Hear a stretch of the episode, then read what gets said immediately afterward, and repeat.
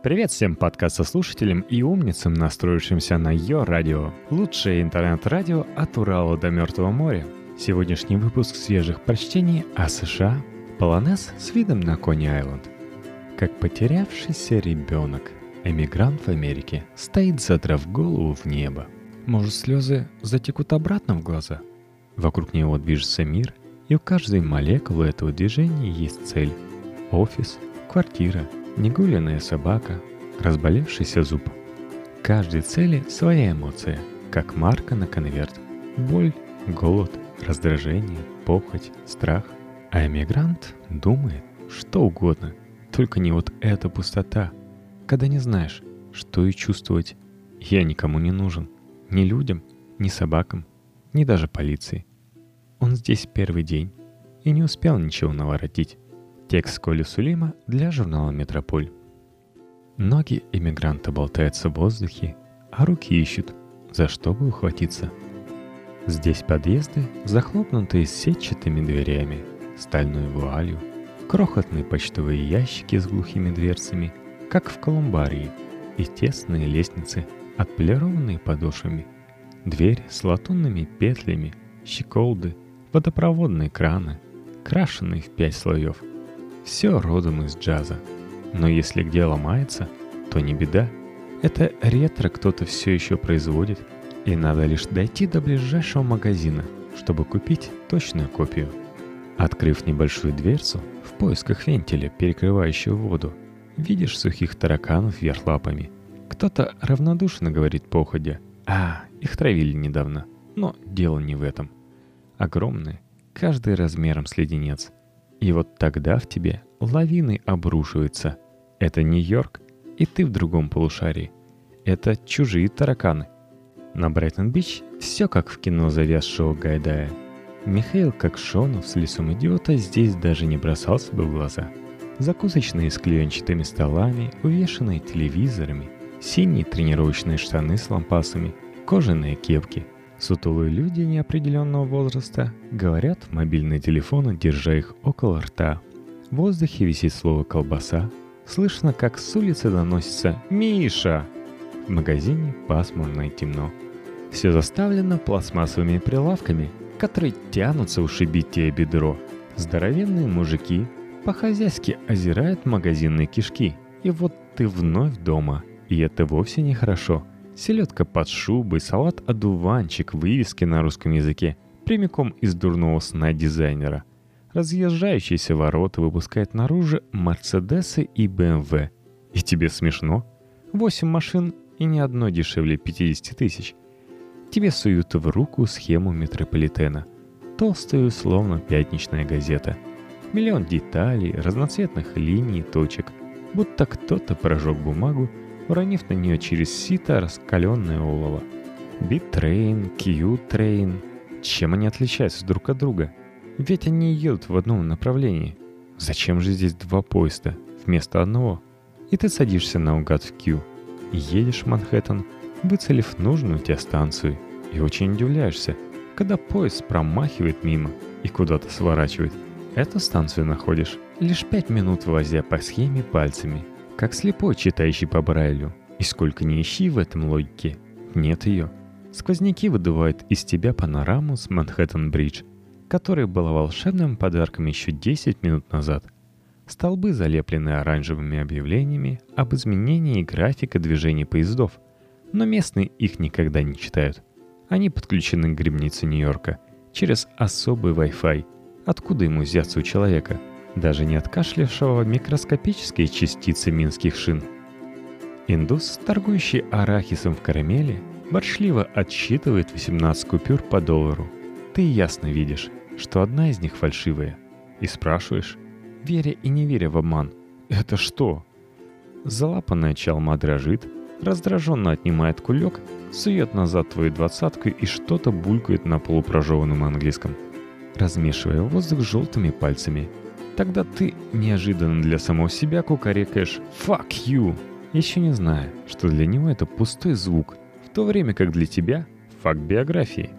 Китайские магазины, где люди локоть к локтю движутся буквы «П» от входа к выходу, мимо незнакомых волосатых фруктов, Мимо дюжин аквариумов с морскими гадами. Весь этот бестиарий шевелит усами и клешнями, медленно ворочает жабрами, прощаясь с жизнью. В распоротый живот подвала летят из грузовика картонные коробки, словно жирные голуби. Выпрыгивает из желто-синий мужчина и, шваркнув из ведра на мостовую полурастаявший лед, бросается обратно. Автобус не дает сдачи.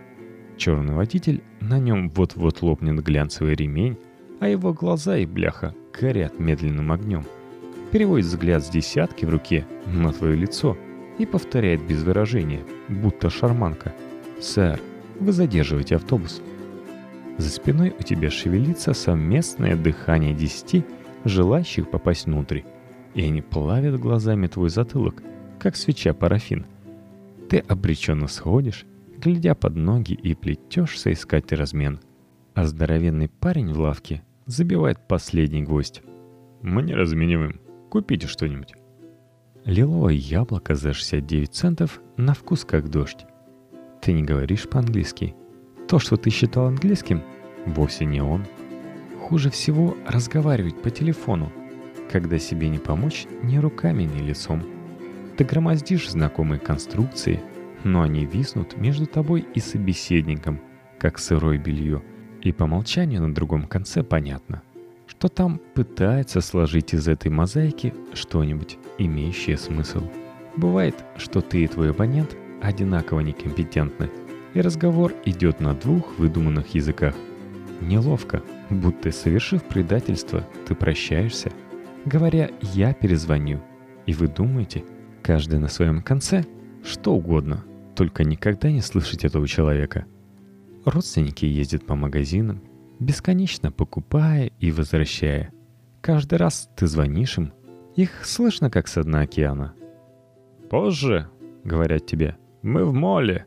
И с досадой, отрываемой от важнейшего дела в молле, шопинг засасывает их, и ты вспоминаешь масляные глаза Роберта Де Ниро в опиумном притоне.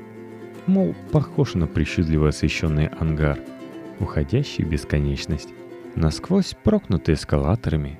Там хорошо слышно, как горы одежды с каждой минутой выходят из моды. Тускнеют стразы, выцветают ценники. Заведенные женщины, обалдевшие мужчины с айфонами, ерзают на пыльных диванчиках. Очень скоро ты смотришь на одежду, привычные любимые шмотки, которые летели с тобой через океан, как на гардероб Дедомоса. Это все покупал человек, лишенный чувства вкуса, под дулом пистолета. Зачем ты вез их? Лучше бы захватил знакомую книгу, один запах которой стоит дороже. Через полгода у тебя не останется ничего из этого. Ни растянутых трусов фабрики светанок, ни галстуков достойных ковбоев О. Генри. Отдай их своему старику, пусть в них охотятся на антилопу. Тяжелее всего быть не самостоятельным, вернуться в детсадовцы. У тебя ничего, ни документов, ни пластиковой карты, ни желаний, ни корней. Невесомая опора, которую принесло ветром, может приживется, а может смоет водой. Тебя вводит, указывает пальцем, объясняет и переводит, учит и оставляет ждать в условленных местах, строго наказав не уходить. В этом нет ничего, кроме заботы. Но ты отвык от такой заботы с той поры, когда родилась младшая сестра. И теперь чувствуешь себя как в день, когда тебя первый раз привели сдавать анализы. Черные люди с лишним комплектом рук подозрительны. На них хочется смотреть, но смотреть неуютно. Говорят, они не любят, когда их разглядывают, и становятся агрессивными. Правда ли это? А пока что их дети заходят в вагон поезда и виснут на поручнях. Им невдомек, как это разговаривать. Они кричат. На их лицах робость сменяется нахальством со скоростью, с какой горит магний фотоспышки. Эмоции прыгают внутри их черных тел, как живые карпы внутри полиэтиленового мешка. Тебе покупают билет на самолет, и ты едешь в аэропорт с огромным чемоданом. Бруклинский таксист из русской конторы узнает тебя, не повернув головы, по дыханию, по посадке, трепету нервных пальцев. И вот вы уже оба знаете, кто здесь командует и подчиняется. Он высаживает тебя в самом конце парковки, чтобы не платить за въезд. ничего не хочет слышать о купоне на скидку, который тебя снабдили, и всю дорогу набивает твою голову глупостями, как ватой. С чемоданом на тележке ты выстаиваешь очередь на регистрацию и узнаешь, что за багаж не принимают наличных, и платить надо было онлайн.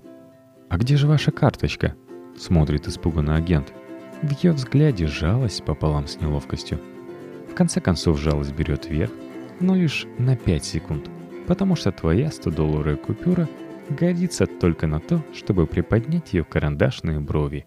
Потом ты бегаешь по залам в попытках разменять, но в 6 утра все облеплено темнотой, будто мокрыми чехлами. Наконец в отчаянии поднимаешь проклятую сотку на виду змеящейся в очереди и кричишь, забыв обо всем: «Люди добрые!» И люди добрые находятся, и ты идешь на досмотр, стесняясь застиранных носков, трижды проходишь через рамку, каждый раз забывая что-нибудь в карманах, с улыбкой паралитика и оставляешь корыце брючный ремень, потому что этим утром, кажется, все долбаные флаги в гости к тебе. Штаны едут как оползень. Через 7 часов тебе включают Калифорнию.